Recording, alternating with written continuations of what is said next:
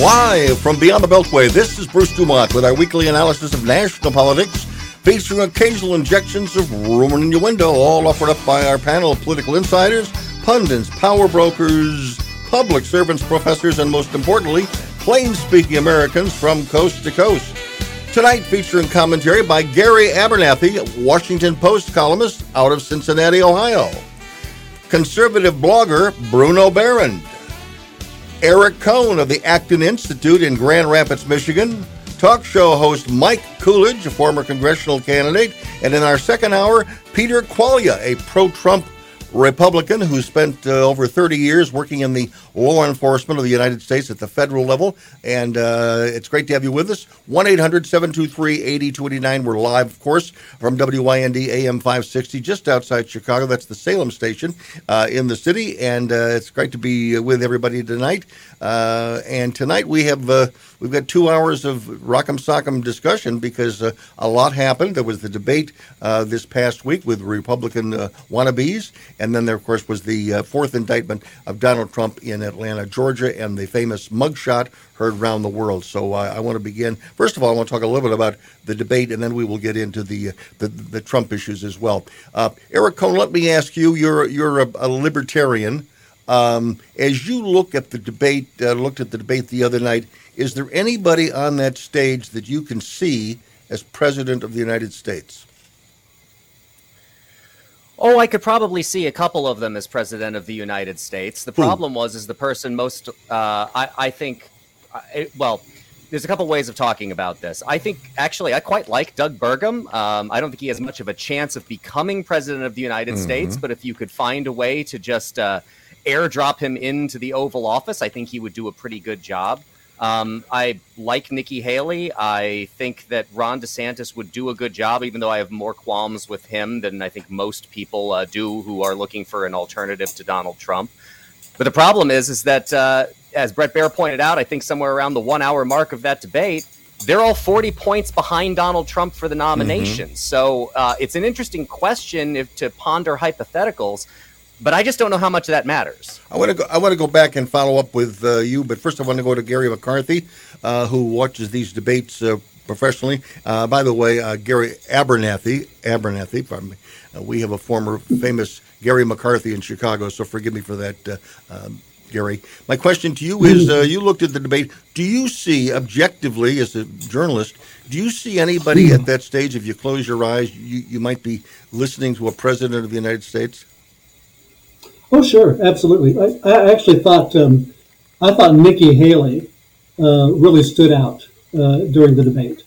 Um, I thought that her experience as a governor, her experience at the United Nations, I was really surprised to look later at how much time each candidate spoke and found Nikki Haley was really in the second half of that, the bottom mm-hmm. four. Right. She only spoke about eight minutes or so, uh, but it seemed like longer, which I thought was uh, a testament to how effective she was when she did speak. Um, I thought she kind of seemed like often the adult in the room uh, quite often. But I thought Mike Pence had a good night.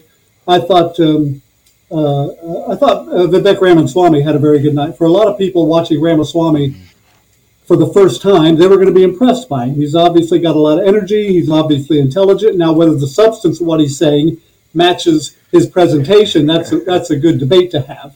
But um, I thought he had a good night in terms of, mm-hmm. for the first time, a lot of the country's paying attention to who he was. But if you ask me, uh, you know, which one of those I thought that person's ready to step into the Oval Office, again, acknowledging that it's, the nominee is going to be Donald Trump, mm-hmm. uh, it would be Nikki Haley. Okay.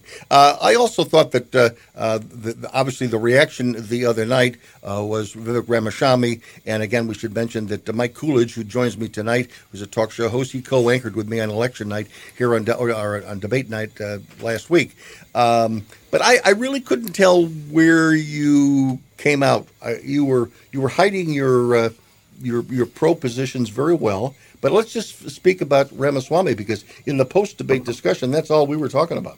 Yeah, I mean, I'm a you know lifelong political junkie. Been watching presidential debates since uh, I guess '92, and I always ask the same question: can I picture this person as president of the right. United States? It's different this year because we already have a former president who is leading big time in the polls. And I'll just be very open. I would absolutely support him if he does wind up winning the nomination right. and, and campaign for him and do anything I could to help him win. That would be Donald Trump. Um, however, I want to keep my options open like anything else. I want these people to convince everyone, myself included, that they could be president someday. And I absolutely think Ron DeSantis is a future president. I think he'll be in the White House someday. Vivek Ramaswamy, I see in the cabinet. I mean, he's 38 years old. He could be around like Pete Buttigieg on the other side for the next 40 years yeah. in politics, maybe 50, uh, you know, judging how old our politicians are these days. So, yeah, I uh, I thought it was uh, outstanding, and we talked about it live on uh, the sure. Chicago station, yeah. and it was great. I think uh, the, uh, the the professional politicians and uh, or watchers, and I might include you, Gary, on this. Nobody went out of their way to talk about Ramaswamy. I mean, meet the press today. Chuck uh, Todd he tried to hammer uh, Ramaswamy on the show, but everybody else in all the other discussions and the panels that were there, everybody really downplayed him. Uh, and I'm and I'm just wondering whether this is an example, uh, Bruno. And you did not watch the debate, and you'll tell us why you didn't watch it.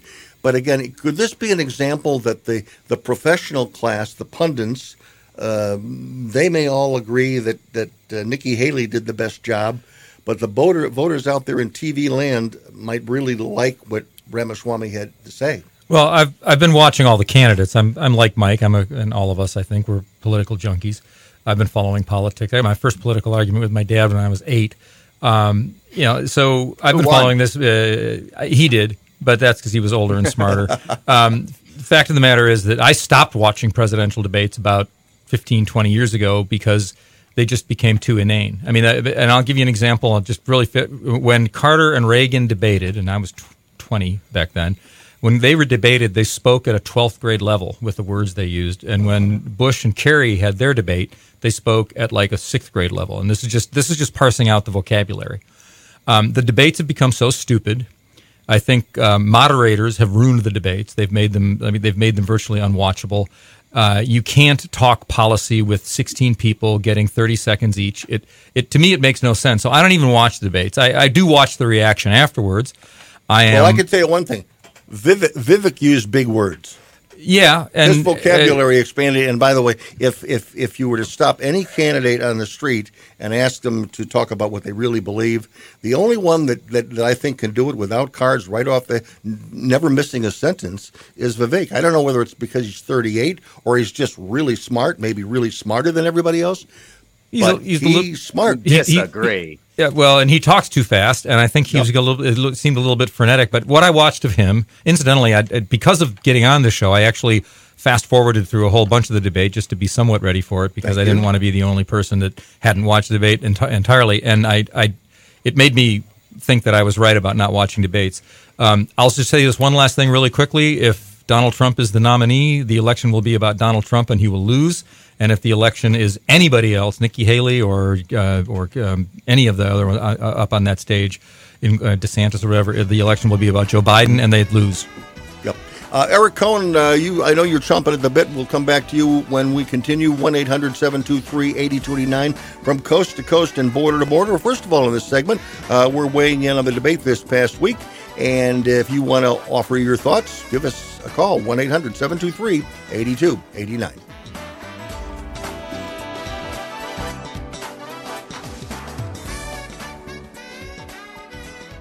At Jersey Mike's, you can elevate any sub by getting the juice red wine vinegar and an olive oil blend. It's how a Jersey Mike's sub gets its exquisite zing and how bites get boosted.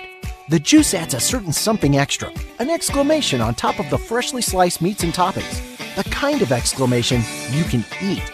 Order Jersey Mike's subs on our mobile app and get delivery right to your home or pick up from your nearest Jersey Mike's sub location. Jersey Mike's, be a sub above. Going back to school as a working adult doesn't mean you have to sacrifice a high quality education. Purdue University, a top 10 public university, took its innovative thinking to a new level when it created Purdue University Global for working adults. Discover innovative, practical ways to earn your degree online and advance your career. Purdue Global has already awarded more than 1 million credits for prior learning, which means you can save nearly half the cost of your bachelor's. See how close you are to finishing your degree at purdueglobal.edu. That's purdueglobal.edu. It's a bully, but we aren't afraid of a fight. It's elusive, but our focus never fades. It's deadly, but we were born to defeat cancer. You may not have heard of us but our work has helped millions impacted by cancer.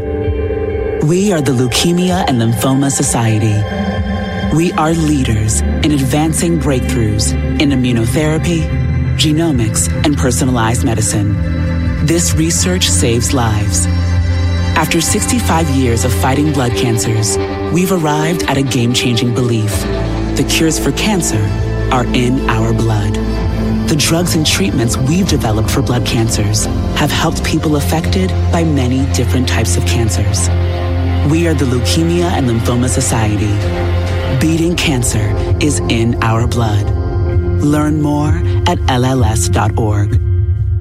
If you're talking, they will hear you. We all want our kids to grow up safe and healthy, so we show them how.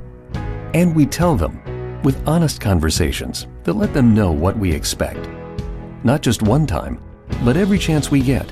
That's especially important when it comes to alcohol and other drugs. Kids not only need to know the dangers and how to avoid them, they need to hear it often from you. And when it comes to pain medications, opioids, they need to know that they should never be taken without a prescription and never shared with friends or family. It's dangerous and illegal.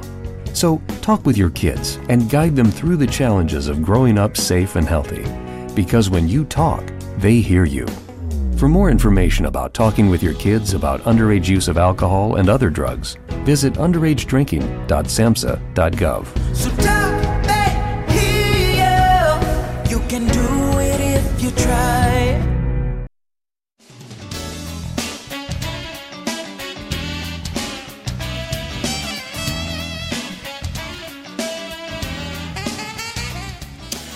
Bruce Dumont back on Beyond the Beltway. And before the break, uh, Eric Kohn, who joins us from uh, the beautiful state of Michigan, uh, you look like, like, you were ready to jump down my throat when I was singing the praises of Vivek Ramaswamy. Yeah. Uh, you know, Donald Trump, for a certain set of people, I think was their idea of what a rich person was like, with his kind of conspicuous consumption, his gold plated penthouse apartments. And if you get to know a lot of really wealthy people, you find out very few are actually like that. I think there's a set of people for whom they think that Ramaswamy is what a smart person sounds like. I think he's incandescently stupid. Um, by way of example, uh, he was on Meet the Press today, which you mentioned, yep. in which he said that uh, Mike Pence should have used the opportunity of January 6th to unilaterally implement universal single day voting and voter ID. This is a man who thinks that 18 to 24 year olds should have to pass a civics test in order to vote.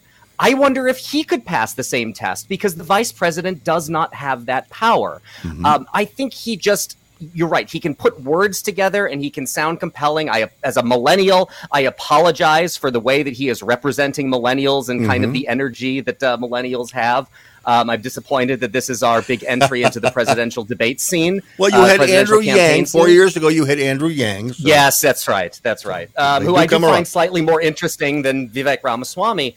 But I, look at what he says about Taiwan. even if you are less right. interventionist in foreign right. policy, saying we will back Taiwan until we can build up our own semiconductor manufacturing, and then China can do whatever it wants is idiotic. It is just not the way an adult conducts foreign mm-hmm. policy. Mm-hmm. And it is, frankly, an embarrassment to have him up on the stage. Mm-hmm. He is one of many people the RNC should be able to say to you have no business running for president, get out of the race. But that's just not the way political parties I, operate. Gary, I want to ask you because you're from Cincinnati, and that's uh, where uh, Vivek, uh, he's from actually from, from Columbus. He was in Columbus, but he's from Ohio.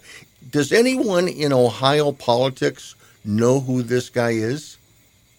I mean, not it, very many. I mean, I think that uh, I think he actually is from Cincinnati and then went to Columbus. Yes, right. I think that's the bio. Um, I'm not. Don't hold me to that, but I think that's right. No, I, I, he doesn't. He doesn't get a lot of. Only in the last, really since the debate, I see more local, locally grown stories about how Ramaswamy has the Ohio ties. Mm-hmm. Before that, uh, you wouldn't have known it. But you know, a lot of the criticism of Ramaswamy, and I I think it's a lot of it's valid, but it's the same exact criticism that was leveled against Trump in 2016. Exactly. I mean, why is this guy here? He's saying ridiculous, stupid things.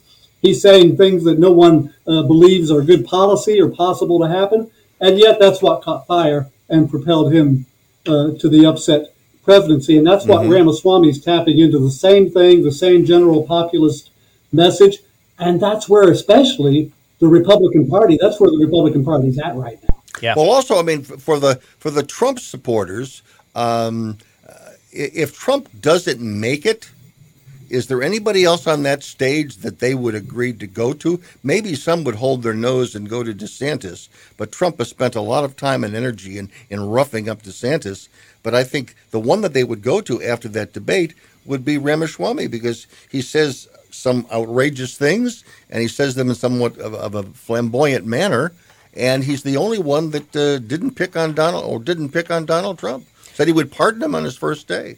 Yeah, I mean, I I disagree with Eric, and, and I love Eric, and uh, you know, I used to interview him regularly on my show. But I mean, I think he's brilliant, uh, Vivek Ramaswamy. I mean, he, he's a billionaire for crying out loud at 38 years old. Idiots Money don't- doesn't equal intelligence. Idi- idiots don't oh, idiots don't become billionaires at, at 38 years old. T- Completely self-made too. can. But but what what he's so good at too is manipulating the media and debating with the media. I thought he was great on the uh, Meet the Press today. Chuck Todd, the biggest joke in mainstream media these days, with with complete uh, you know feeding these false prem- premises into every question. And R- Ramaswamy, I mean, I I don't think he's even remotely close to being qualified right now to be president, except for the fact that he is extremely smart and he is extremely successful Okay. in his field. Technically, he's, he has a bigger net worth than, uh, than Donald Trump did, and Donald Trump had no, uh, no experience either Uh, politically. Bruno to you, and then we're going to go, go to calls. Well, uh, Ramaswamy's fine as far as I'm concerned. I, I don't. He's probably down on the list. I mean, as as I would to answer your first question when you first asked who's qualified. Um, any and all GOP nominee is going to be more qualified than a Democratic Party that thinks the way it does right now and that acts the way it does, and then puts forward a demented puppet like uh, Joe Biden, who is clearly failing uh, at a rapid rate. So the, it, I'd rather have the Republicans' problems right now than the Democrats' problems. Um, but you know that said, I'm I'm going to be the guy that's on record saying we, we're we're the most possible risk we could be taking would be to renominate Trump. I think he's the least likely to win, and I'd be fine with Nikki Haley. I'd be fine Okay. with Chris Christie. I'd be fine with all of them. I want to come. I want to come back and continue that conversation about about the Trump uh, indictment and the legal issues, which we haven't discussed, which we will at length as the program unfolds. But we do have callers on the line. John in McHenry, Illinois, joins us tonight on Beyond the Beltway. Go ahead, John. Evening, and I noticed uh, one of your uh, panelists uh, writes for the Washington Post. I'm going to jump to that because the Washington Post and the 538 and Ipsos did a very comprehensive post-debate poll with a, a healthy sample, and I agree with the poll. It was a case of DeSantis finished first. He finished about three percentage points higher than uh, Ramaswamy. I thought Haley came in second. But something that that same poll pointed out about Ramaswamy, as all of y'all were talking about that, according to their polling, his negative shot up almost threefold from what it was pre-debate. And I thought that was interesting. And and it started with Chris Christie calling out the fact that he's basically plagiarizing Barack Obama's 2004 convention speech. And then a little bit later, he kind of did similar with Larry Elder on what's wrong with uh, with fatherless homes. So I guess you know I saw DeSantis. He was by far, in my opinion, the most disciplined. I love how he kept referring it back to the record in the state of Florida. and the fact that Well, let's, uh, I've done this John, stay, stay on the stay on the line because you're right. Uh, the Post and a couple of other sources did say that uh, their analysis was that uh, that DeSantis, uh, you know, won the debate. Uh, I don't know whether he won the debate. I thought he was he was okay. He didn't he didn't necessarily stand out, but on key issues and, and looking presidential, I thought he did uh, well there. So let's let's get everybody's reaction to uh, DeSantis. Eric, uh, what marks would you give to DeSantis? he did okay. Um, he didn't okay. harm himself, and really, that is the only thing that you should be looking for if you're one of these people in one of these debates. You know, don't do anything that is going to uh, crash and burn your campaign. I think he came into it as the number one alternative to Donald Trump. I think he left the debate as the number one alternative to Donald Trump. So in that sense, he did fine. But he really needs to get a new set of consultants because they're trying to make him warmer and more likable, and he doesn't need to do that to be an effective candidate. But he has to lose that like Arnold Schwarzenegger in Terminator 2 kind of fake smile thing that he's doing that is just not working and makes it's just kind of off putting when he tries to do it. Uh, Gary, your response to uh, uh, the role in which the, the, the, the, the post poll and also uh, the fact Yeah. that DeSantis, according to them, won it.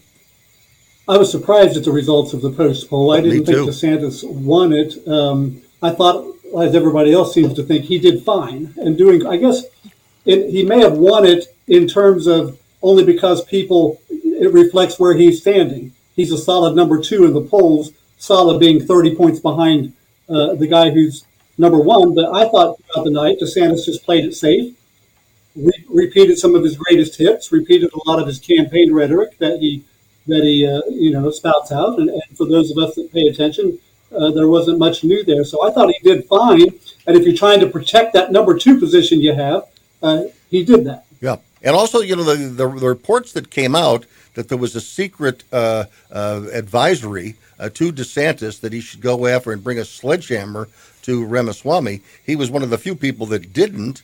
And I'm just wondering of those that went after Ramaswamy, including the vice president and Chris Christie and uh, Nikki Haley, did that just happen in a in a in a, in a by luck, or were they actually thinking about that? Because it it doesn't seem that, that strategically they would have made that as part of their plan in advance. I, I still think this goes back to the uh, the brilliance of Vivek Ramaswamy. Is he knew that was going to happen. He was great at making the debate about him. I mean, my gosh, when when Trump ran in 2015, people didn't think he had any shot at becoming president, but they knew who he was. He was already a household name.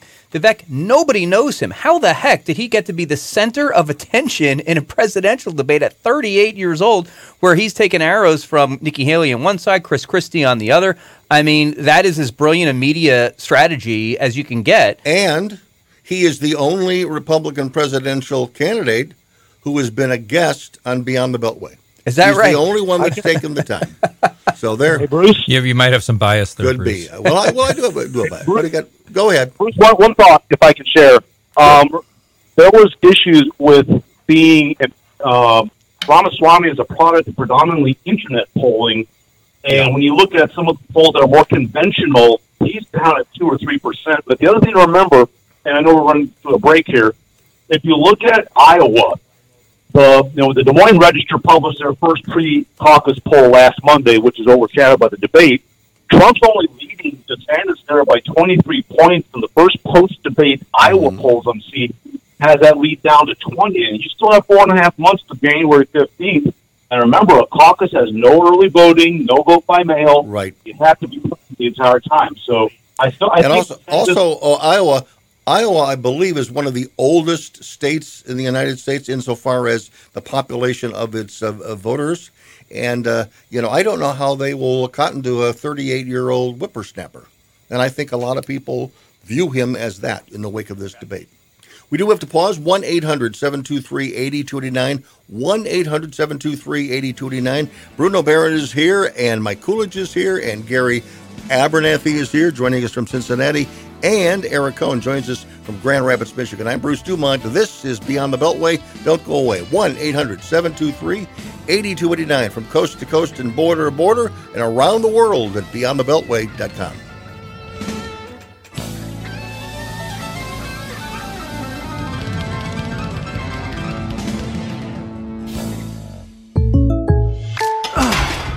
Goodbye, bench press. Adios, squat rack. Fare thee well, kettlebell. Hey, Kellen, need a spot? No, Jake from State Farm. I'm just saying goodbye to my pricey gym membership. What? Don't give up what you love. State Farm has options like insuring your home and ride with great rates on both. Nice. Hey, can I buy you a protein shake or a granola bar or. For surprisingly great rates, like a good neighbor, State Farm is there. Call or go to statefarm.com for a quote today. Going back to school as a working adult doesn't mean you have to sacrifice a high quality education. Purdue University, a top 10 public university, took its innovative thinking to a new level when it created Purdue University Global for working adults. Discover innovative, practical ways to earn your degree online and advance your career. Purdue Global has already awarded more than 1 million credits for prior learning, which means you can save nearly half the cost of your bachelor's. See how close you are to finishing your degree at purdueglobal.edu. That's purdueglobal.edu. This is the story of a very special woman. In a matter of seconds, she turned herself into a great mathematician or an entrepreneur. Her knowledge was limitless and still is. She could also make monsters disappear, especially those that lurked in the shadows under the bed. Once, this woman put back together a teenage girl's broken heart, which had been shattered in a thousand pieces just by giving her a bear hug. She masqueraded as a regular person at work, but as a superhero at home. Everyone knows her as Gabriella. I still call her mom. Your hero needs you now, and AARP is here to help. Find the care guides you need to help, complete with tips and resources at aarp.org/caregiving. A public service announcement brought to you by AARP and the Ad Council. When it comes to vaping, the truth can get clouded. So let's make it clear. Vaping is not safe for kids, teens, or young adults. It's just not. Because vaping can put microscopic particles into your lungs. And dangerous things like metals and volatile organic compounds into your body. And nicotine, the same highly addictive substance found in regular cigarettes. Nicotine can harm a person's brain development through their mid 20s, affecting learning, memory, attention, and impulse control, and priming the brain for other addictions. Vaping products also come in kid friendly flavors that can make them appealing to youth. And many kids also use other drugs, like marijuana, in vaping devices. With appealing flavors, high nicotine levels, and lots of promotion on social media, many kids think vaping is harmless, but it's not. So talk to your kids about the risks of vaping because when you talk, they hear you. For more information, visit underagedrinking.samhsa.gov.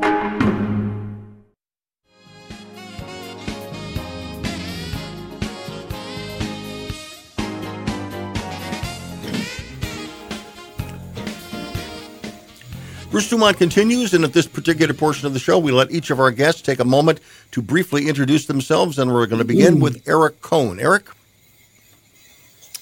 Thanks, Bruce. Uh, I am the uh, my day job. I am the director of marketing and communications at the Acton Institute for the Study of Religion and Liberty, which is headquartered here in Grand Rapids, Michigan. Uh, through them, I'm the producer of a documentary film called "The Hong Konger: Jimmy Lai's Extraordinary Struggle for Freedom." Uh, which is about a political dissident, Jimmy Lai, who is currently imprisoned in Hong Kong by the Chinese Communist Party uh, one of a pro democracy activist and newspaper publisher there. Mm-hmm. People can stream that film on demand for free at freejimmylai.com. And it is a great film. Having seen it, I can uh, definitely say it's it's worth your time. Uh, Gary Abernathy joins us from Cincinnati, Ohio. Give us the give us the uh, elongated bio introduction of yourself, Gary. No, let's do the uh, let's do the short bio, the thumbnail. Um, I uh, was a longtime newspaper editor and a reporter. Um, uh, took a break. Also went and worked in politics for a while. Worked for Senator Portman, Senator Voinovich, um, and then uh, came back into newspapers uh, in Ohio. And then for the last six years, been writing uh, writing for the Washington Post, kind of from a Trump country perspective, which they wanted to add mm-hmm. after Donald Trump's surprise victory in uh, 2016. Right. And have you noticed a decline in his popular support in Ohio? No. No, um, I don't think so. Um, he, you know, he won Ohio again in 2020 this, with the same eight point margin he had in uh, the first time around. Mm-hmm. And uh, I don't see a sign of. In fact, it was funny when he got indicted the other day, Bruce. I saw a, I saw a note go out from a county chair urging Republicans to put Trump's yard signs back out in their yards as a sign of support for Trump. So I don't mm-hmm. think the support is waning any. Okay, Bruno Behrend. Uh, so, Bruce, as you mentioned, I've been on radio here for, with you for a long time. I've uh, had a little bit of a radio show myself in the past. I've worked uh, in education reform at the Heartland Institute. I've been kind of like I joke about it, but I've been a you know a, a member of the vast right wing conspiracy in some way, shape, or form since uh, my um, early into my mid twenties, uh, going to law school, and right now I'm working for a nonprofit where we're trying to take a, a town north of here that's struggling and turn it from seventy percent rental, 30% ownership to flip it to 70% ownership. So we're basically doing what Habitat for Humanity does, uh, but we're doing it just for one town. But you're not a Trumpster because someone, when I announced who was going to be on this evening, one of our longtime listeners who, who blogs and responds, she said, "Oh, you're got all Trump people on tonight." And you're not a Trump. No, I've I've been Trump. I've been a Trump skeptic. I always have been. I was in 2016. I thought we were going to lose big, and I was surprised when he won that night. And I'm, I'm, I was pleasantly surprised that he wasn't a universally horrible president that I thought he would be. Um, but I've always been a skeptic, uh, not only of, of some of his policies, but also of his personality. And I think we can thank him for his eff- efforts and move on to something better. Mike Coolidge, tell us about yourself. Yes, uh, hosted a syndicated radio show regionally for 15 years, uh, broadcast throughout Illinois, mostly in Red County, America. And the gist of my show and the perspective was small town America, rural America, non big city America, mm-hmm. aka what eventually became what people call Trump country, right. MAGA country, if you will.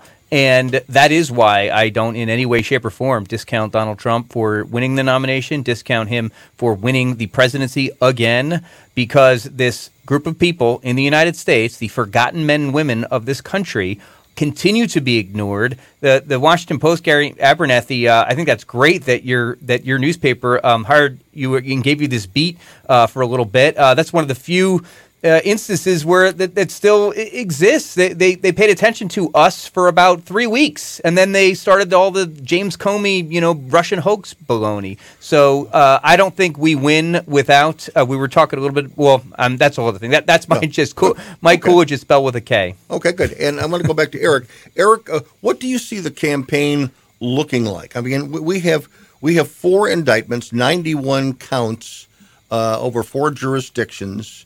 Those trials are going to be going on. We don't know when they're going to start. We don't know when they're going to end. Uh, some of them are suggesting they start as early as the 2nd of January, which I don't think is going to happen. But Donald Trump is going to be in the news, if not physically in a courtroom, for much of 2024. How does does every story about him in court does it help him? Does it reinforce his victimhood position that he's taken upon himself? I don't think any of it makes any difference to the current lay of the land. And the current lay of the land is that he's ahead by 30 to 40 points in the Republican primary. He's leading in the early states. I think we're going to see some movement beneath him, but I I am at an absolute loss for what any of those candidates who were on stage uh, the other night can do to surmount the lead that he currently has. I just don't know what it what could happen. So in that way, I think the debate was irrelevant to the 2024 race. I think that debate was highly relevant to uh, 2028 and beyond because I think it gave you an idea of what a post-Trump Republican Party could look like. Um, the problem is, is that I'm in largely agreement with Bruno's analysis. Uh, with with good res- dear, uh, respect to my good friend Michael Coolidge, um, I don't see how Trump now goes about flipping back the people that he needs to win in order to win the election. So I, I think he is on a path to losing, but. Hell, I was wrong about that in 2016, so who even knows? But, um, but I won't people, get to November yet. But for the primary, I don't. Yeah. Let me ask you this follow up do, do you believe? Obviously, a lot of people jumped off the, the, the Trump train after uh, after 2020. Either they didn't vote for him, a large number did not vote for him, and then there's the people that he lost post uh, election day. Um, do you think that there's a significant number of people that are going to forgive Donald Trump for how they felt on January 6th and how they have felt with all of the trials coming on? Do you really think there's a large number of people that are going to give him a second chance just because they may agree that he's been a victim here and they may agree that Hunter Biden's getting away with you know whatever he's getting away with but they still don't want to give him that that chance a second chance Is I think the Republicans is- are going to come home number? and I think the Republicans are going to come home and they're going to vote for him because he'll be the Republican nominee. The problem was is I don't know what he can do to gain back the independence that he started losing immediately after winning in 2016. Mhm. The independence that cost him the 2020 election despite what his delusions tell people that he won it. Uh, I don't know what he can do to flip those people back in the states he needs to win in order to win. I, I think it's a suicide mission to nominate him again, but the Republican Party seems very determined to do so. By the way, we have a, a, a graphic that I want to put up here, which deals with some of the things that you're talking about, because we're obviously talking about the people that watched the Republican debate uh, the other evening, uh, most of whom obviously were Republicans. But l- listen to some and watch some of these numbers because we're going to put them up on the air. The total U.S. population, 332 million, 278,200. Of that number, uh, 69% are actually registered, according to 2022. And that's 229,000, 271,950, I think 229 million. And now, if you go to the next graphic as to where these people are coming from, only 50 or 52.2% of, actu- of people actually voted. So the people were voted were it was 118 million 679,962. That's 52% of the possible voters actually voted. And if you break that down by party, and this is why I think uh, uh, maybe we have to have more of a discussion of independent and non Republican, non Democrat discussions. 48,375,045 are Democrats. In second place are the independents with 42,267,160. And in third place, by registration by party, the Republican Party, 39,910,987 are Republicans. So, uh, Mike, you've got your hand up because it seems to me that the, the, the independent position here is one that's primarily overlooked by the media, by pundits, uh, in the debate that goes on between elections. That really, uh, the party that everybody should be going after are the independents, not the Republicans. I don't disagree that independents need to be swung, or enough of them need to be swung to go to the eventual winner. But I was just doing the math here when you put it on the screen, Mm-hmm. and the last poll I saw, and someone could check this, that 25% of the Republican base, the Republican Party voters, are not going to vote at all if Trump is not the nominee. That's almost 10 million people. 25% of 40 million Republicans who vote. That's enough to swing the election, and that's and I believe it because I've talked to numerous people who say I won't vote at all if Trump's not the nominee. So if it is a DeSantis or someone else, they're going to start running against Biden with 10 with 10 million uh, uh, of the of the people not voting, or uh, maybe maybe less than that, but I still think it's going to be a significant chunk. Bruno, to you, does the does the appeal of of no labels, a no label candidate, since we, we know that Democrats don't really want Biden, Republicans really don't want Trump. A lot of people really they they don't want that that ticket again to choose from. That does it offer an opportunity for no labels or some other group that comes forward that really represents that second party in America, which are the independents? That's the question. I want to get everybody's response to it. We do have to break right now. 1 800 723 8289 from coast to coast and border to border. This is Bruce Dumont, and we're hoping you're enjoying us the program this evening. 1 800 723 8289. You can offer your comments on the presidential election and the primary elections that is before us, or will be before us for, it's hard to believe. It's a year from November. It's not this November, it's a year from November. Lots of talk. I'm Bruce Dumont. Don't go away.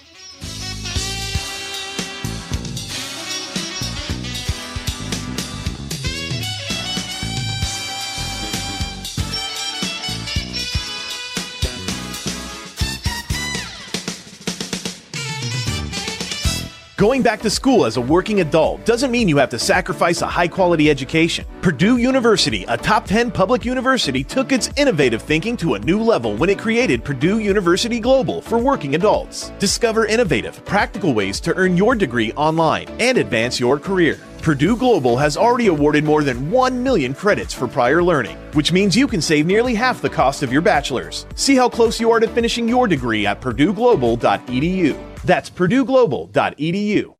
At Jersey Mike's, you can elevate any sub by getting the juice red wine vinegar and an olive oil blend. It's how a Jersey Mike's sub gets its exquisite zing and how bites get boosted. The juice adds a certain something extra, an exclamation on top of the freshly sliced meats and toppings. The kind of exclamation you can eat. Order Jersey Mike's subs on our mobile app and get delivery right to your home or pick up from your nearest Jersey Mike's sub location. Jersey Mike's, be a sub above. I'll be here to hear what's on your mind. Kids want to share what's going on in their lives with the adults around them parents, grandparents, teachers, coaches, and more. They want to know you're listening, and they want to listen to you. They want your input and guidance early and often on all kinds of topics. When it comes to a serious subject like underage drinking, they want to know your expectations, as well as how and why, as a young person, they should avoid alcohol. How you talk about it will change as your child grows, but the important thing is to talk about it. Not just once for an hour when you think the time is right, but in 60 one minute conversations and more that are part of your everyday talks. For more information about talking with your kids about underage use of alcohol and other drugs, visit underagedrinking.samhsa.gov. When you need me, I'll be by your side. One in three adults has prediabetes. One in three. That means it could be you, your football buddy, your football buddy, or you, your best man, your worst man, you, your dog walker, your cat jogger. While one in three adults has prediabetes, with early diagnosis, prediabetes can be reversed. Take the risk test at doihaveprediabetes.org. That's doihaveprediabetes.org.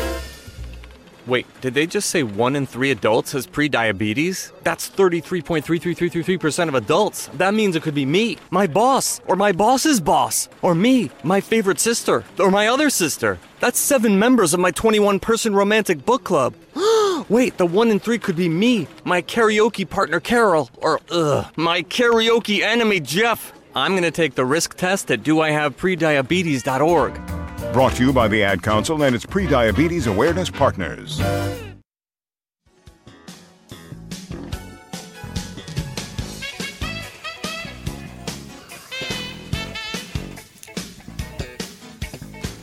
Bruce Dumont back, and uh, let's go to Eric Kohn. Eric, uh, you want to follow up on the uh, the thought of independents being the second largest uh, registered uh, voters in the United States, and, and does that opportunity for uh, pundits and everybody else to, to to to really look to an independent move, whether it's no labels or something more efficient than no labels, that that's where maybe the majority of the American people are.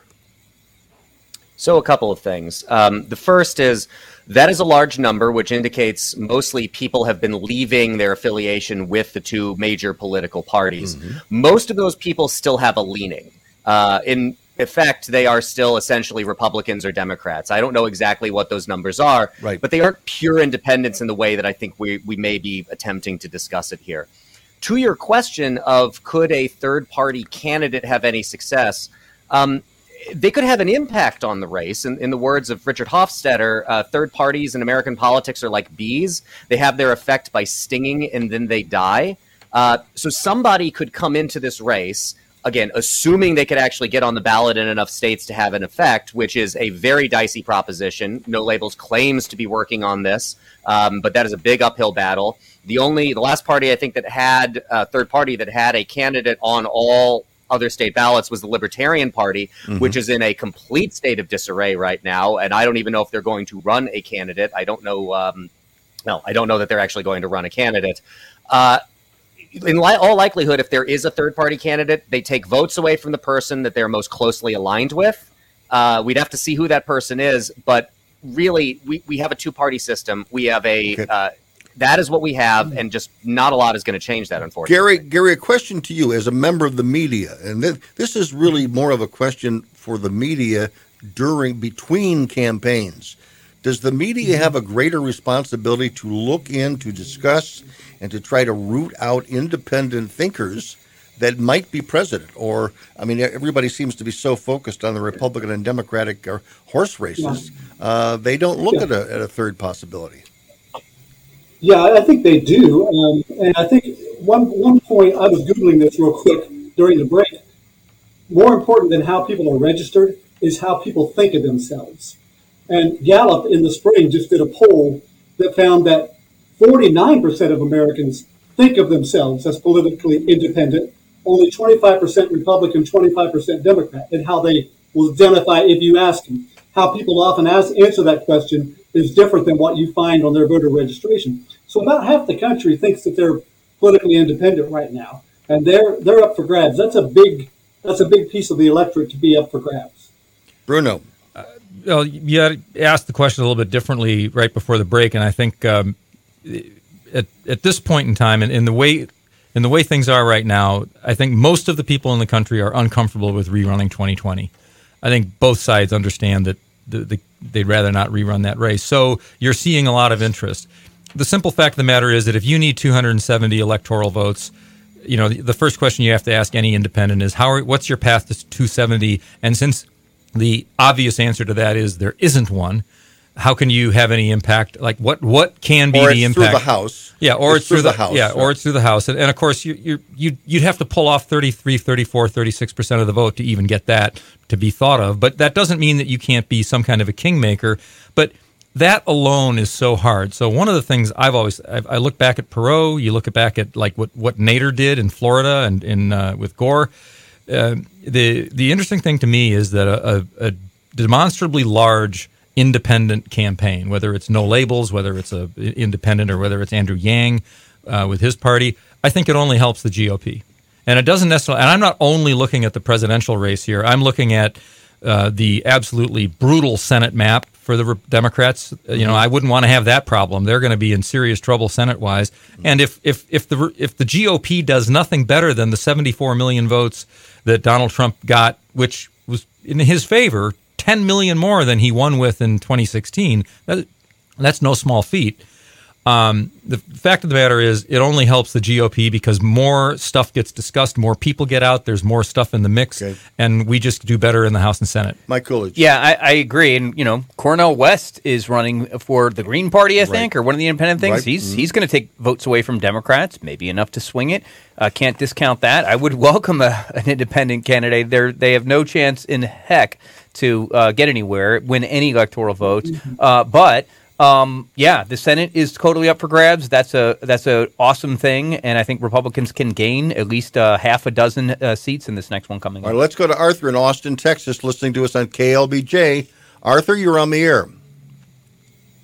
Hi, Bruce. And uh, first, I want I want I just want to say I, I really enjoy your program. I, I enjoy the way uh, you're respectful to your Thank audience and Thank uh, and, and uh, respectful to your callers. Because unlike a lot of other hosts, you don't hang up on them; you engage them, and I really appreciate that. Well, thank you. So, uh, and so I have three points to make, and I can't remember who it was, which one of your panelists said that uh, Ramaswamy was idiotic for saying something.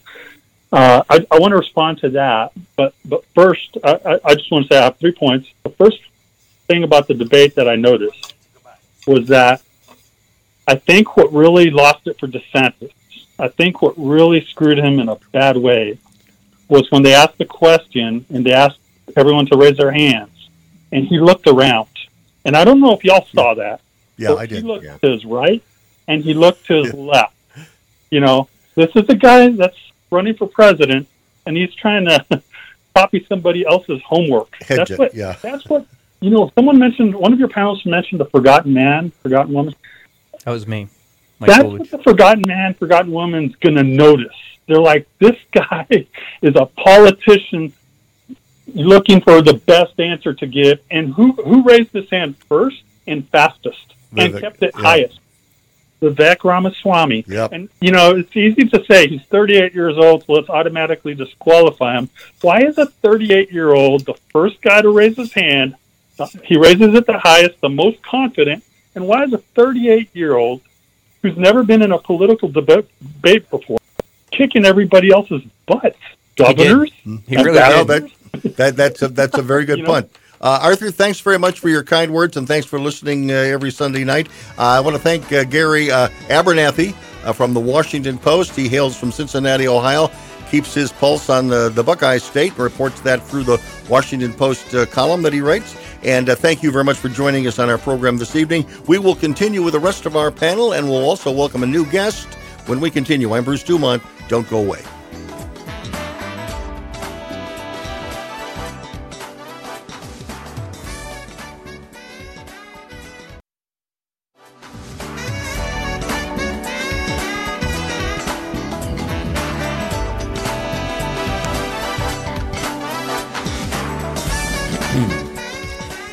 Bruce went back with hour number two of Beyond the Beltway from coast to coast and border to border. Thank you very much for joining us.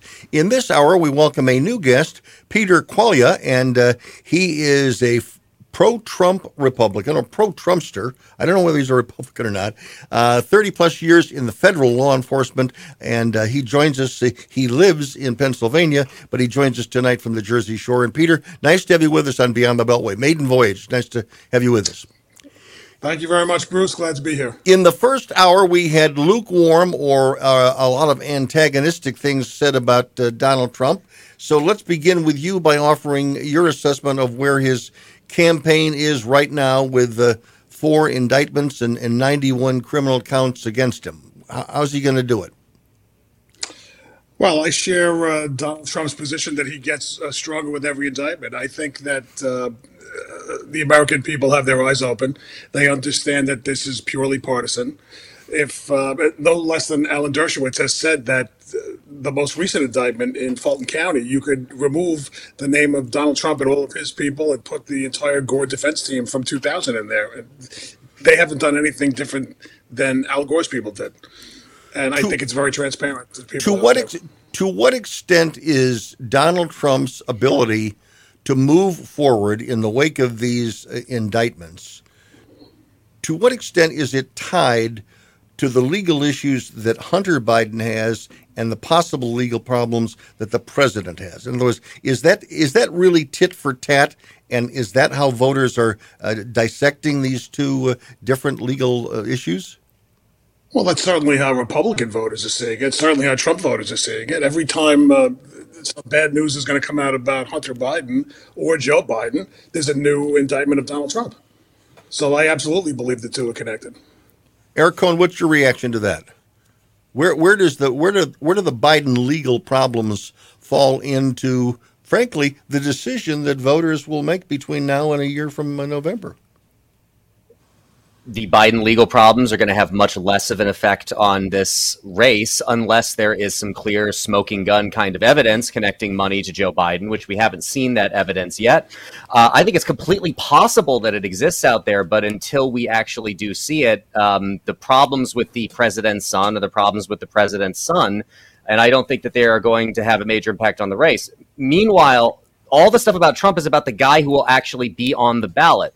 That is going to matter. So, going back to the conversation we were having in the last hour, if you're going to assume that Trump holds all the people that voted for him in 2020, not a single one of those people, based on what he did after the election, what he has done in the years since, has decided they don't want to vote for him anymore.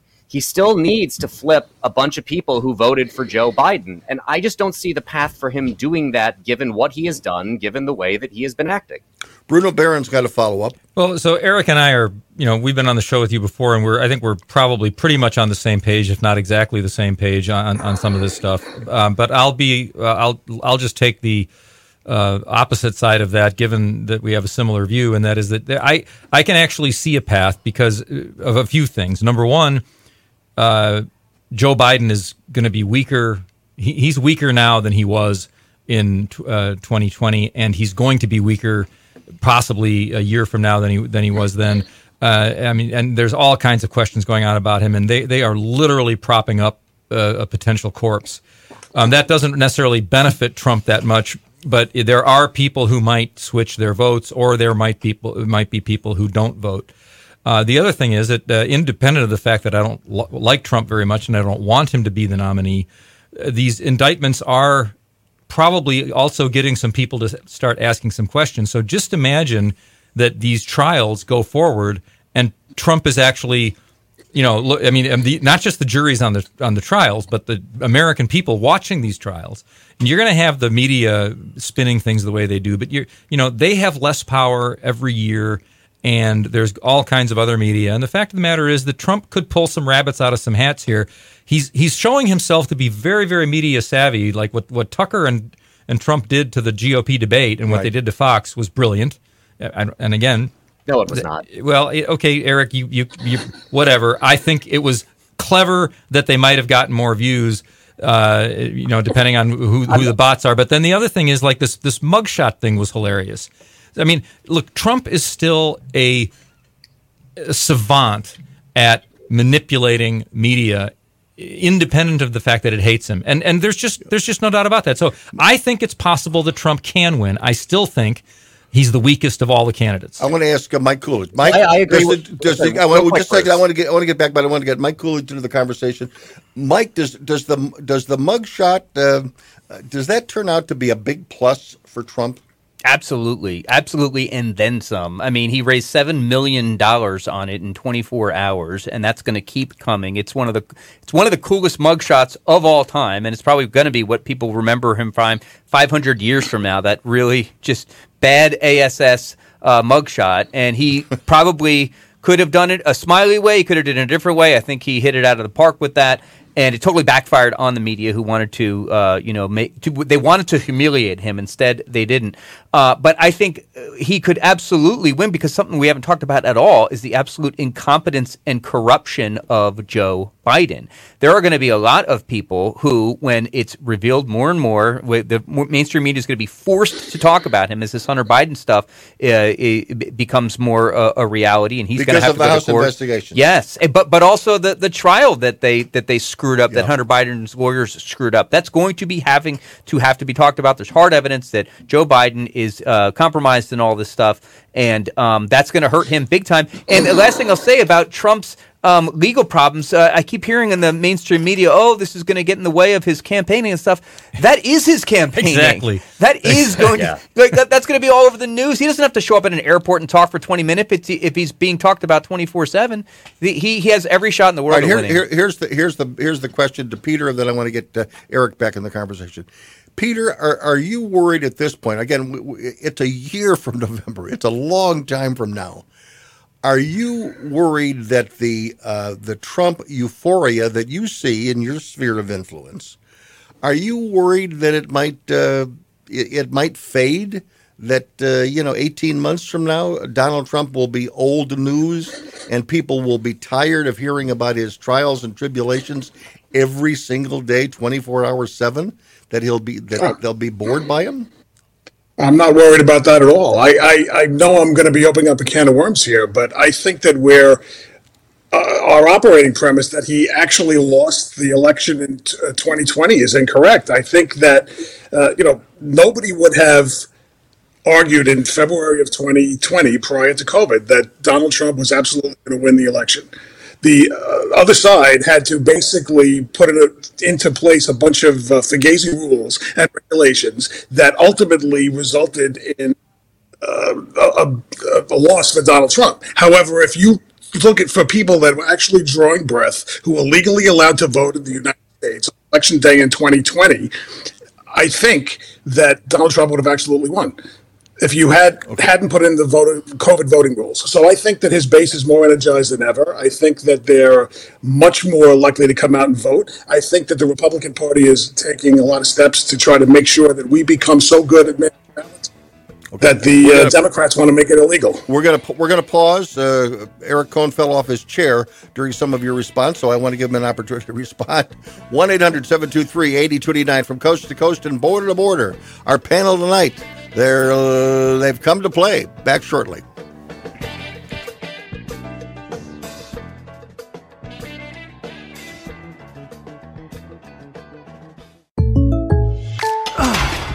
Goodbye, bench press. Adios, squat rack. Fare thee well, kettlebell. Hey, Kellen, need a spot? No, Jake from State Farm. I'm just saying goodbye to my pricey gym membership. What? Don't give up what you love. State Farm has options like insuring your home and ride with great rates on both. Nice. Hey, can I buy you a protein shake or a granola bar or. For surprisingly great rates, like a good neighbor, State Farm is there. Call or go to statefarm.com for a quote today. Going back to school as a working adult doesn't mean you have to sacrifice a high quality education. Purdue University, a top 10 public university, took its innovative thinking to a new level when it created Purdue University Global for working adults. Discover innovative, practical ways to earn your degree online and advance your career. Purdue Global has already awarded more than 1 million credits for prior learning, which means you can save nearly half the cost of your bachelor's. See how close you are to finishing your degree at purdueglobal.edu. That's purdueglobal.edu. It's a bully, but we aren't afraid of a fight. It's elusive, but our focus never fades. It's deadly, but we were born to defeat cancer. You may not have heard of us, but our work has helped millions impacted by cancer. We are the Leukemia and Lymphoma Society. We are leaders in advancing breakthroughs in immunotherapy, genomics, and personalized medicine. This research saves lives.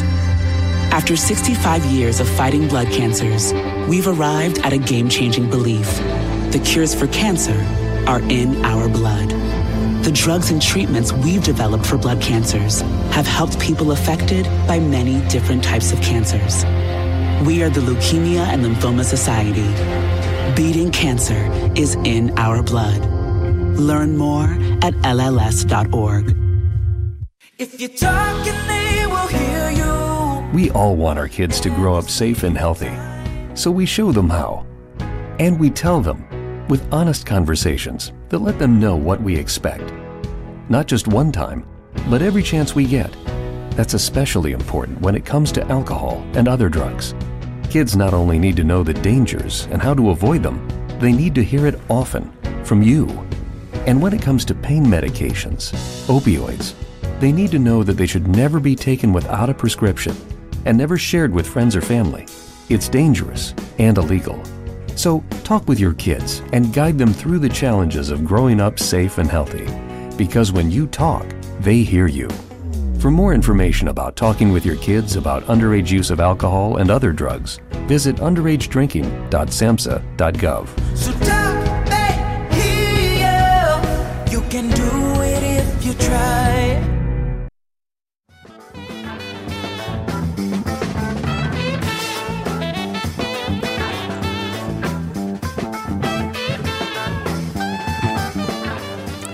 Beyond the Beltway continues from uh, AM 560, The Answer in Elk Grove Village, Illinois, just outside Chicago. Uh, also joining us is uh, uh, Eric Kohn. He joins us uh, from uh, Grand Rapids, Michigan. Eric, you were going to make a comment because you, uh, I saw you literally cringe and literally almost fall off the chair with uh, with Peter's uh, desire to bring up uh, and relitigate the last presidential election. Yeah, I. Uh, my point there is that I have no interest and no desire in relitigating it because I think it's pointless. I think he's wrong. Um, I think he's demonstrably wrong about it, but I don't know what the utility of us relitigating that again here right now actually is. The point that I really wanted to make is, um, and this is a much smaller one, but it's about the current election. I don't think what Trump and Tucker Carlson did was brilliant. 12 million people watched the debate on Fox. That actually means watched with duration. Now, you're going to have fall off in that over from the first hour to the second. Fewer people were watching in the second hour. But I actually do digital marketing. So for people looking at this like 220, 250 million views on the Tucker video, let me tell you how that actually works. Twitter counts as a view when you uh, watch it for two seconds at least two seconds, and the video is at least half in your screen. There are 77, about 77, 78 million American Twitter users. Uh, it is just not possible. It is not at all possible. And Twitter would never tell you that it is possibly true that 280 million people or whatever watched the entirety of that 45 minute video. Most of them saw a couple seconds. They scrolled past it. They may read some coverage of it, but the most attention from that night was tuned to the people on the debate stage, not to the insanity that Tucker Carlson, who I think was crazier than Trump in that debate or that interview, we should Mhm. note, Right. uh, not to what they were talking about. Bru- Bruno. Uh, I just oh, go ahead, Bruno. Peter. Now let Peter go. I, I just wanted to say to, to, to your original point in the last se- uh, segment, Eric. What's the difference? I mean, nobody in the in the debate is going to replace Donald Trump. He's way too far out ahead. He's going to be the. I agree. And and I so I'll just jump in. I don't I don't agree. I I think all kinds all kinds of things could happen in both parties between now and when the primary votes vote, votes start. Um, and I, I would I, I I will say I do agree that Trump is the most like from a probable probability standpoint he is the most likely nominee. That's not the same as saying he's absolutely 100% going to walk away with the nomination. I, I don't. It, it's possible that he does, but there are all kinds of things that can happen, and I would like one of Yep. those things to happen because, um, it- you know, just because I think he's the weakest candidate, and I will. I don't. I don't necessarily. I live in Illinois, so I don't have to vote for him to hope that he wins. But if Donald Trump is the nominee, I will hope that he defeats the Democrats. But I'll, I'll repeat what I said in the last episode, and I think or in the last hour. But um, I will say this again, and I'll say it a thousand times between between now and the primaries. And if the if Donald Trump is the nominee, the election is going to be about Donald Trump, and he's going to lose. And if the election is about anybody else, if anybody else in the Republican uh, field is the nominee, the election is going to be about Joe Biden, and Joe Biden is going to lose. Uh, I mean, and and Trump may have a shot against Biden, but it's not any way I'd want to bet. Peter, let me Bruno, let me ask go you ahead, this, Go though. ahead, Like, Peter. any- No, no, anything- no, good. Eric, go ahead. Eric, and then Peter. You're right. Anything could possibly happen. The sweet meteor of death could strike the earth, and none of us are here anymore tomorrow. Like we just we don't know that, right? What do you foresee that could actually plausibly happen that would change the trajectory of this GOP primary race, where Trump is ahead by 40 points? He is a former president of the United States. 37% of the Republican electorate says that he is their first and only choice. Mike gave that statistic earlier of how many people who say they won't vote for uh, somebody else if they're the nominee. I'm like, I'm trying to be the optimistic guy, Mike or uh, uh, Bruno. That is like my inclination is to try to be the optimistic person. I do not see what that possible event or events are. I, that I, I, am certainly, effect. uh, Eric. I'm certainly not going to be able to, you know, come up with some uh, uh, combination of events that changes all that. I'm just saying this is a very, very fluid time and a very, very strange. Uh, configuration of the American, Y- y- yeah, I think it is, and I'm and I'm, I I'm agree with Eric. I don't think it's that fluid. Um, I well, I don't think I don't think anything of the last eight years points to fluidity. Uh, yeah. No, I, th- I I think you I think you guys might be misreading things, and and, and I hope you are. How? I mean, I- Explain- please explain it to but- me. but- How are, how is it fluid? Here, here's one thing that I'm going to. You said you know pessimistic. I, I, I'm going to be very pessimistic here, and I think very real. Uh, we have been talking about the age of Joe Biden. Joe Biden could drop dead tomorrow. That changes the political equation, because is Kamala Harris is she going to fill out the term? Yes. Is she going to run for reelection? Probably yes, but maybe there'd be a challenge. That changes the dynamic of the election. And now let's also look to the other side. Donald Trump could drop dead tomorrow. He could. You, anybody on this panel could drop dead tomorrow. But that that changes that changes the equation. That does kind of support Bruno's point. And I'm sorry, and, and no offense, to, uh, uh, Bruce, because you're you're the oldest uh, here Sure. uh, of us. But yeah, the older you are, the more likelihood that your uh, Absolutely. your bucket kicking uh, moment is uh, closer. And That's we right. have the two the two oldest me- men in history in American history running against each other last time and again combined ages what 180 or something. They will, uh, yeah, that could happen, and that would change everything. Peter, are you? I, I, want, I want to get Peter's response to my pessimistic uh, comment because people do talk about that, even though they don't talk about it on the radio. I think that uh, you know when we were young, uh, to, if someone lived to 65 years old, it was considered old. Uh, people are now living regularly into their 90s, so that's not something that I would even consider at this juncture. I mean, if it happens, we deal with it at that point. But I, I, I think it's highly unlikely that would happen now. I do want to go back to a point that Bruno made, though, because I take issue with his uh, assertion that Donald Trump is the weakest candidate. I actually think he's the strongest candidate. I mean, you for the for the brief period of time that uh, DeSantis was showing some momentum. you had people on the left that were uh, talking about how he's worse than Donald Trump. My point being that they have a playbook out there where they're going to systematically destroy whomever the Republican nominee is. Right. Donald Trump has a mind of steel. He has been under unrelenting assault for six years, and we see that he comes out every day smiling and ready to do battle. I think that any of the other people on that stage would have been in fetal position crying out for their mommies by now. so I just don't uh, imagine that. Uh, I, I think Donald Trump's the strongest candidate without question. How does he be, How does he become, in your view, Peter? How does he become more likable to the people that voted against him or are uh, repelled by him? Does you know, it's unfortunate.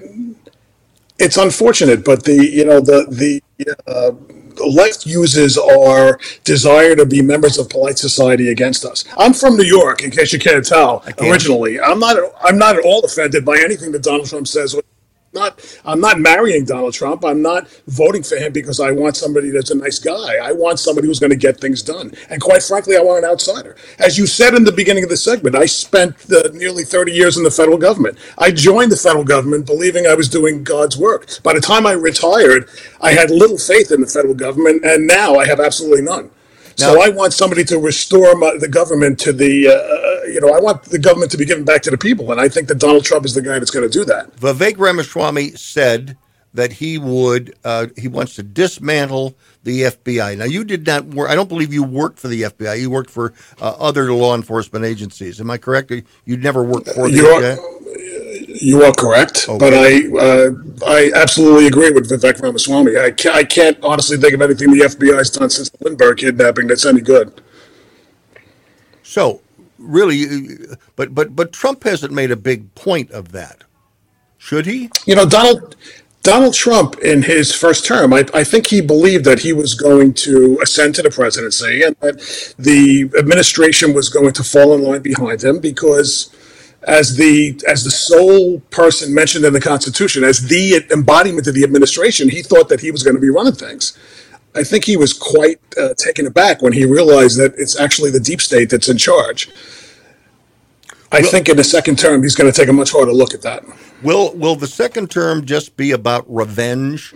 That's what a lot of people think. I don't want. I hope not. I don't want a revenge. I mean, I, I think we need serious reform. I think the government account absolutely the gov the the government uh, the deep state is out of control, and it's not just the FBI, although they're a large part of it. I mean, uh, you know, constitutionally, I, I really. I always say I, I think that the uh, federal government needs to be taken apart brick by brick, and the pieces put so far apart that no future president could ever reassemble them. Bruno, uh, you know, it, it's really hard because um, I think in in the four of us here today are probably more like-minded than not. Uh, there isn't a Democrat on the panel talking about how wonderful Joe Biden is because of his wonderful uh, policies, which are, of course, not wonderful. So I, I don't want to sit there and go tit for tat with like, here's how this will happen, and here's how that's going to happen, and here's what's going to happen in the in the in the nomination process. I, I think you know I've I've been pretty clear that I agree that the probability is Trump is going to be the nominee. I don't think he's the strongest candidate. I don't think all of those people up there would have been in a fetal position, and I do think you know, just because Trump was unfairly treated doesn't make him the strongest or the best person to handle all these things.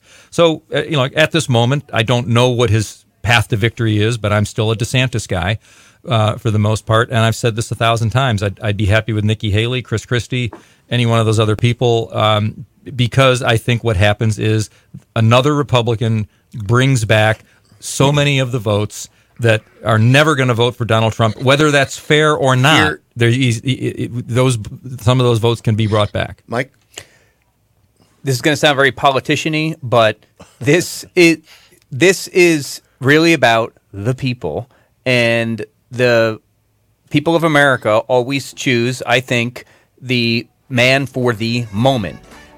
And I think this is the last chance, obviously, that Biden or Trump is ever going to be on the ballot in 2024. And I still think Trump can make the argument that he's the man for the moment in uh, 2024. Okay.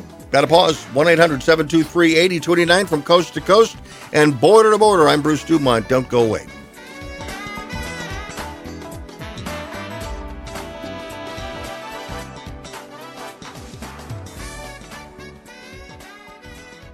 At Jersey Mike's, you can elevate any sub by getting the juice. red wine vinegar, and an olive oil blend. It's how a Jersey Mike sub gets its exquisite zing and how bites get boosted.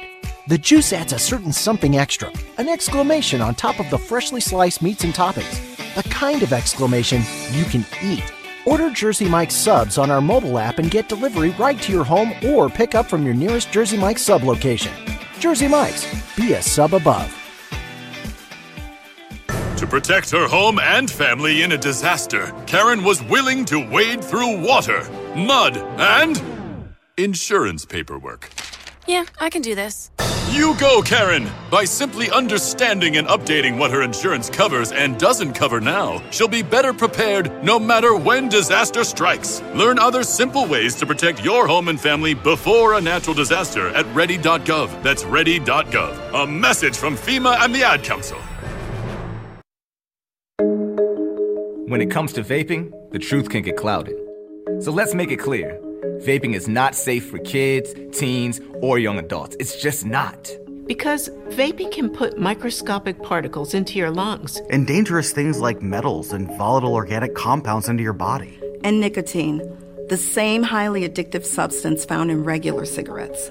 Nicotine can harm a person's brain development through their mid 20s, affecting learning, memory, attention, and impulse control, and priming the brain for other addictions. Vaping products also come in kid friendly flavors that can make them appealing to youth. And many kids also use other drugs, like marijuana, in vaping devices. With appealing flavors, high nicotine levels, and lots of promotion on social media, Many kids think vaping is harmless, but it's not. So talk to your kids about the risks of vaping, because when you talk, they hear you. For more information, visit underagedrinking.samhsa.gov. No word in the English language is less convincing than probably. Are you sure we should get matching tattoos on our first date? Sure. Um, we'll probably stay together. Probably? It's been 23 minutes since I ate. I can probably swim. Uh, you should wait 30 minutes. Mm, okay, now tell me what to do. Cannonball! Cramp! Oh, I have a cramp. I can probably hit the green from here. Probably. Can I get a mulligan? Ready to go? Hey, are you sure you're okay to drive? Yeah, I'm pretty sober. Yeah, I'm probably okay. Probably okay isn't okay, especially when it comes to drinking and driving. If you're drinking, call a cab, a car, or a friend. Buzz driving is drunk driving. A message brought to you by NHTSA and the Ad Council.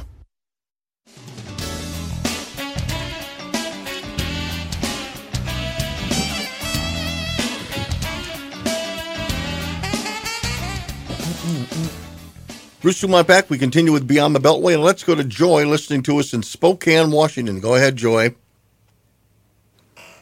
Hi. Um, hi. Hi. I am uh, the Democrat Yeah. voice, um, but but I'm speaking more at this point as um, a person of faith.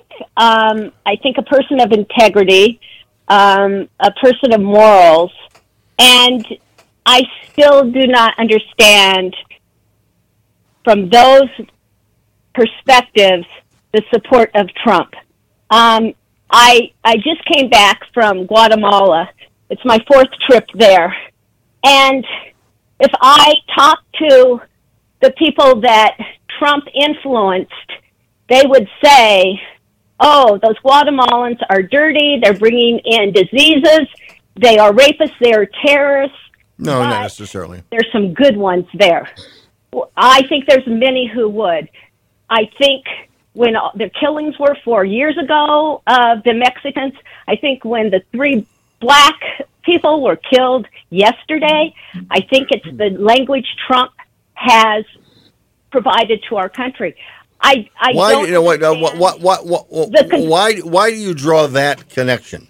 What is it about what Donald Trump he made has it, said? He made it. Oh, he's made it okay to take that and turn it into policies where there's a lot of hate.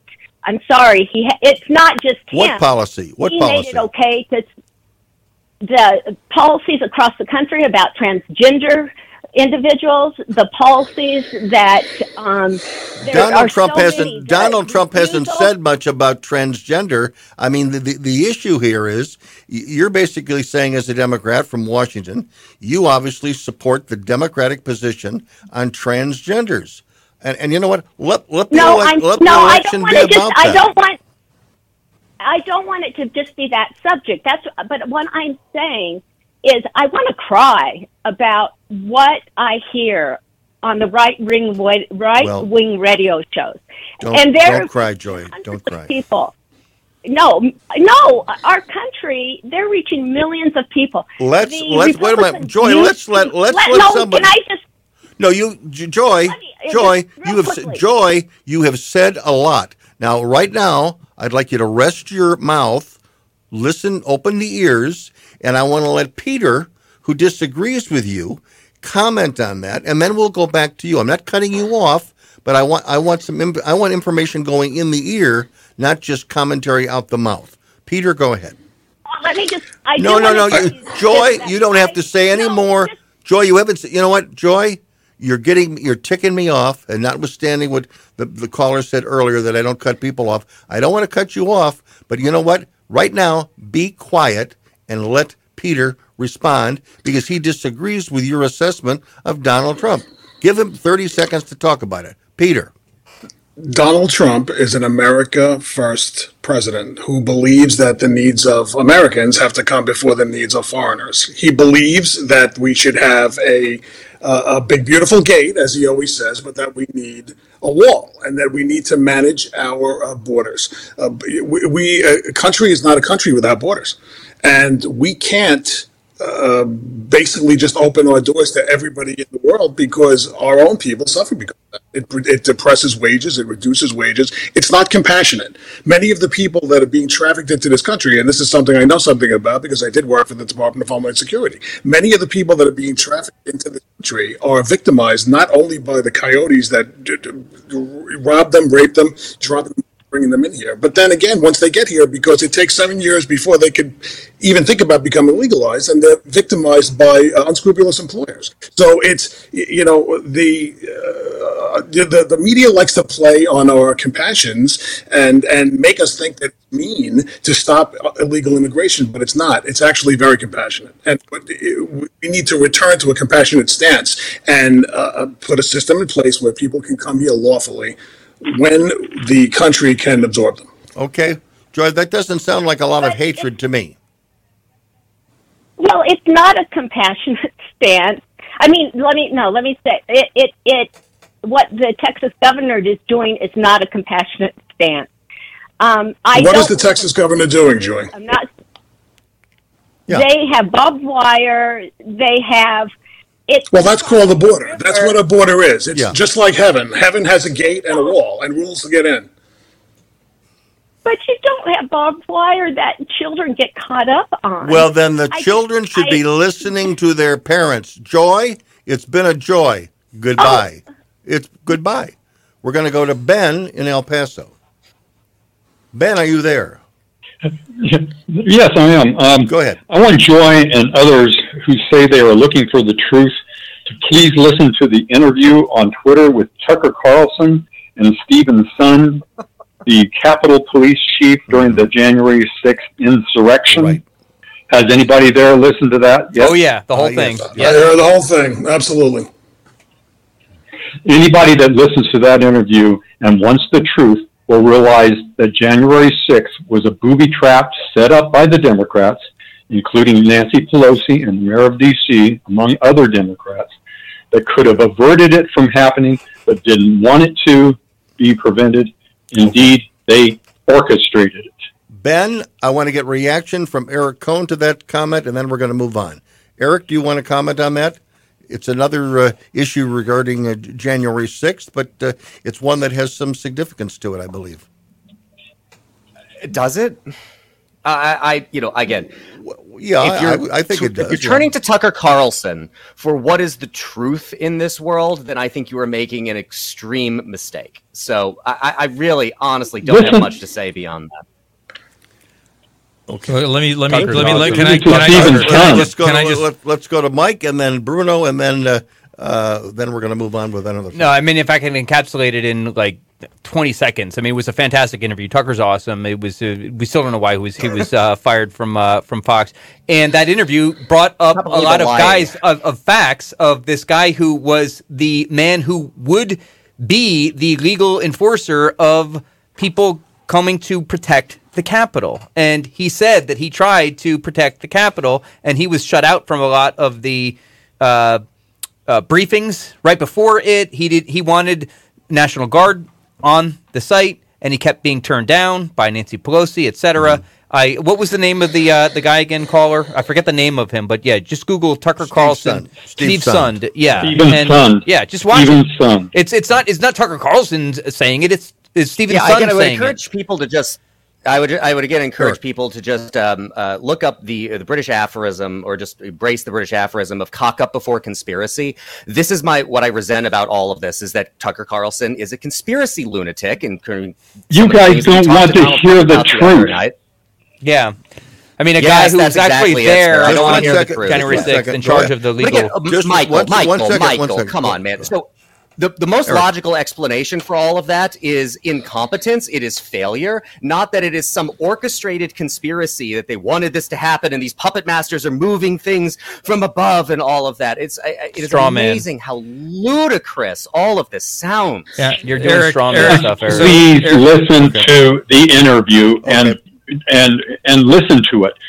Try try to learn something other than what you're being told on mainstream media and all your other uh, in- media that is uh, or that that's saying that You have no everything idea what I that watch. You have no idea have what I done listen to. has You been have no bad, idea bad, what I read. bad. If you want to second. condescend Bruno to somebody, You haven't listened to that interview. One Guys. second. sir. Bruno Behrend. Bruno Okay. Behrend. Haven't Then we're entered gonna- that then interview, gonna- sir. Then we're going to go bye bye to Ben. Go ahead. All right. So um, I, I would ask Eric to like, you know, I, I, I tend to share Eric's view that Carlson is going a little bit off the rails since he's uh, off of uh, um, off of uh, Fox. But and I don't know that Tucker Carlson. I don't know that everything he says is a lie. I don't know that everything he says is a conspiracy nut.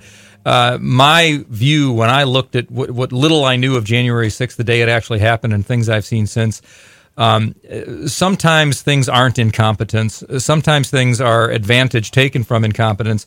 I don't pretend to know what actually happened on January uh, 6th, but I do know that the Democrats used that uh, the the in, the entire instance to do everything they could to discredit Republicans and discredit Trump. And quite frankly, if that was a trap, uh, the Republicans were quite stupid to walk into it the way they did. They should have known better. All right, I'm going to change the subject right now. We have talked about, and we generally do on this program, we've talked about either conspiracy or possible conspiracy.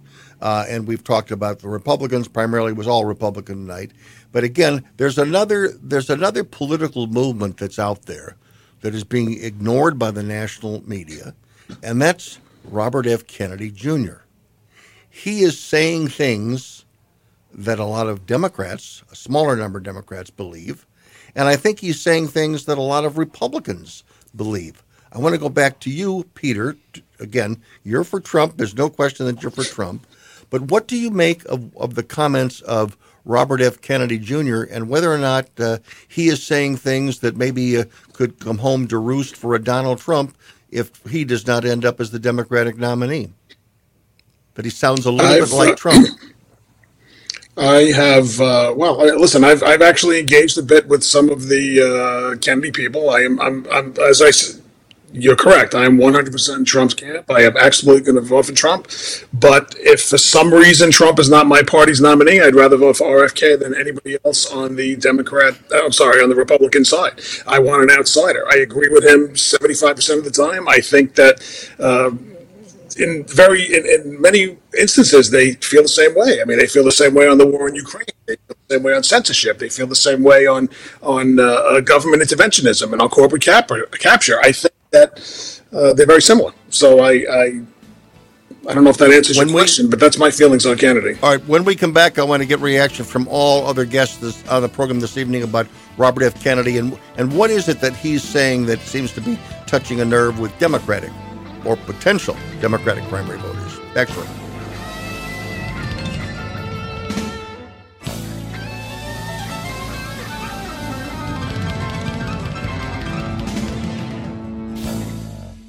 At Jersey Mike's, you can elevate any sub by getting the juice red wine, vinegar, and an olive oil blend. It's how a Jersey Mike's sub gets its exquisite zing and how bites get boosted.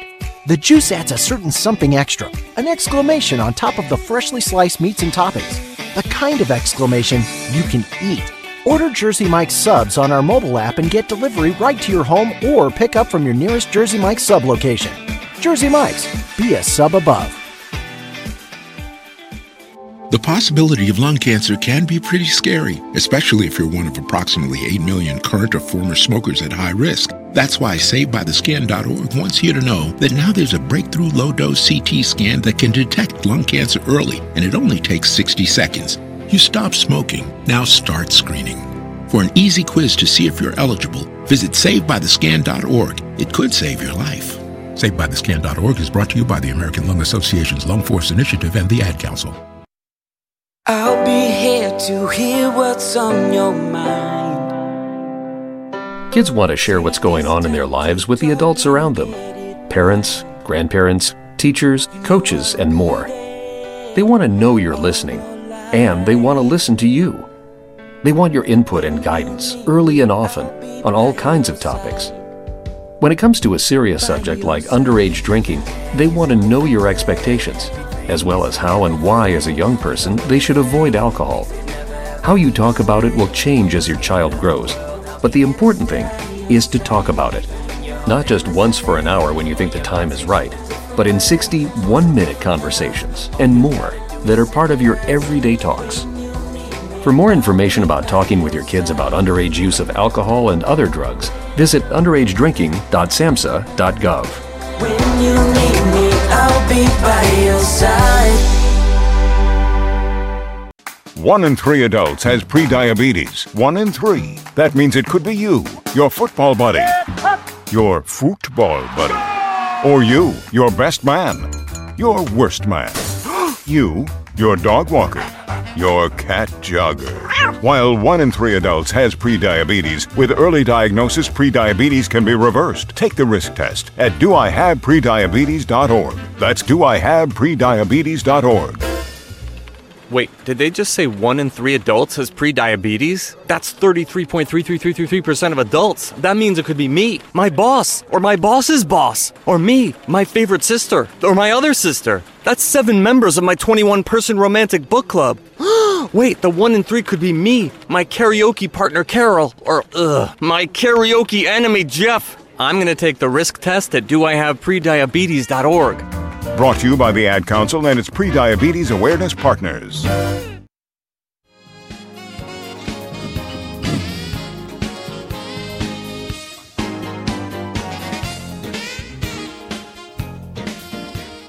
Bruce Dumont back and uh, Eric Kohn. I want to get your reaction because I I want to get everybody's reaction to Robert F. Kennedy Jr. and what he is saying and whether or not much of what he is saying can cross pollinate to a Donald Trump or to uh, some Republicans. In other words, he's saying things. It was much much like what Trump was doing with Bernie Sanders in 2016. Uh, there was a lot of cross pollination between their supporters, and I'm wondering uh, where you would put uh, Robert F. Kennedy and his supporters right now as they seek the Democratic nomination for president. Well, there aren't that many of them. I believe the last time I looked at uh, Real Clear Politics and their average, he had about 11 or 13 percent Okay. in the Democratic primary. Um, so, th- like this this notion that he is striking a chord with a whole lot of people, I just don't see being venerated in any of the ways you would expect it to to be shown. Mhm. Um, there are certainly uh, people in the media and certain sectors of the media who have an interest in what he's saying. Um, I think a lot of that is because he has a very famous name.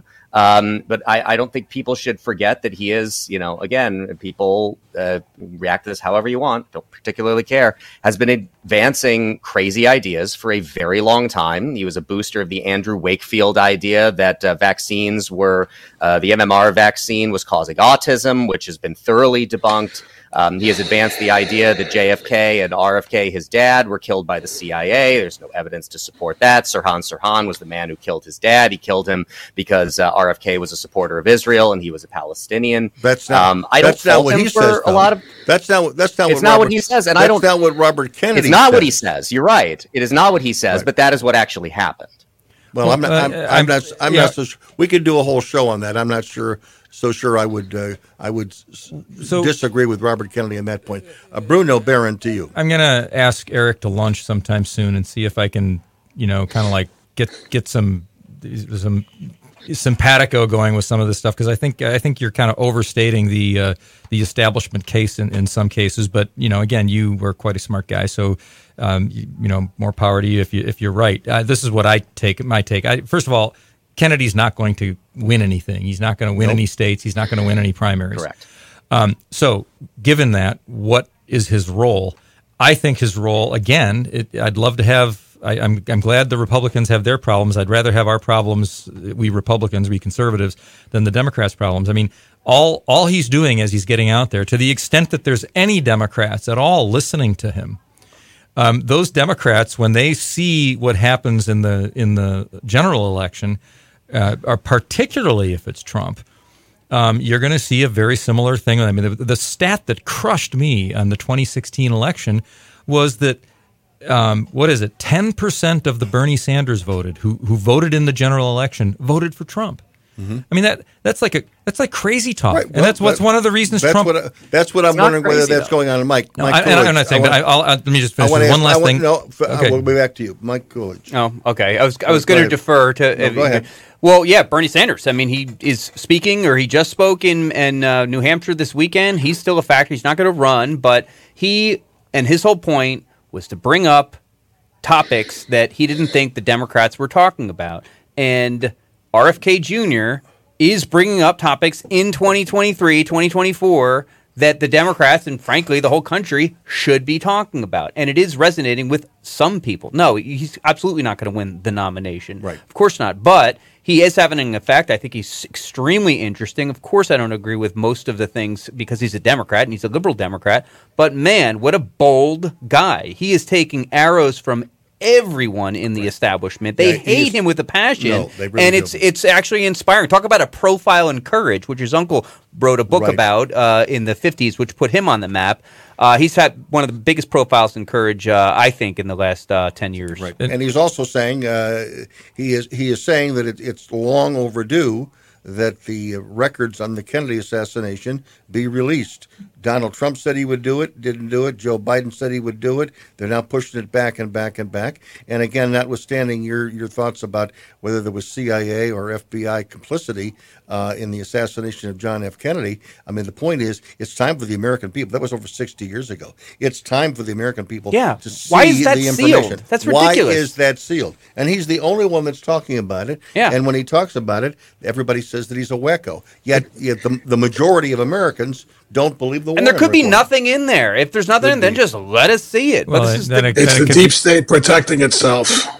Go ahead, Peter. It's the deep state protecting itself. That's why the records are still sealed. Yeah. You know, I, I, I if you would have asked me uh, seven years ago whether or not the CIA killed John Kennedy, I would have said absolutely not. After seeing what the uh, deep state did to Donald Trump, I'm convinced that they did. They're, they're more corrupt than they've ever been. Yes. Absolutely, they've always been corrupt, but it's it's it's at a scale uh, heretofore unseen, and and and the, the machine is protecting itself. That's all that's happening. We need somebody who's going to go in there and destroy the machine. and I think the only two people that would get really speaking in that vein are Donald Trump and Robert Kennedy. I've actually look. I've argued uh, for them to. Uh, what I'd like to see is for them to get on the same ticket, and the moment they take the oath of office, start a new party and flush both of the old parties down the drain. Because quite honestly, they both stink. Wouldn't that be it? Wouldn't that be a ticket? Yeah, I, I- so maybe we could all have like the same viewpoint, but be a little bit more realistic about it. So you and I, Peter, don't disagree on the necessity to dismantle the deep state. Um, however, this you know urge to just go in and you know rip out the entrails of everything, um, it, you know, doesn't isn't necessarily the best policy. The the fact of the matter is that we have to actually come up with bills, and you have to write legislation, and you have to say how you're going to dismantle the deep state, and then you have to run on it. And the problem with Trump is he runs on on words, on, on vignettes and, and little bon mots, and he doesn't run on policies and bills and things that actually have to get passed into law Well, by ultimately- Listen, ultimately, I mean, the, the Heritage Foundation did a report about this about 10 years ago or so. uh, Basically, some of the initial steps that you could take to take apart the deep state. Ultimately, it all comes down to funding.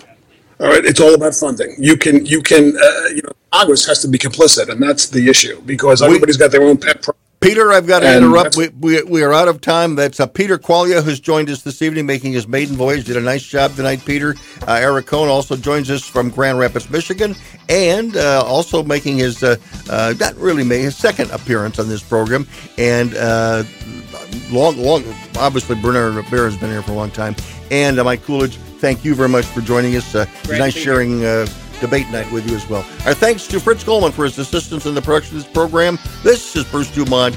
Good night from Chicago.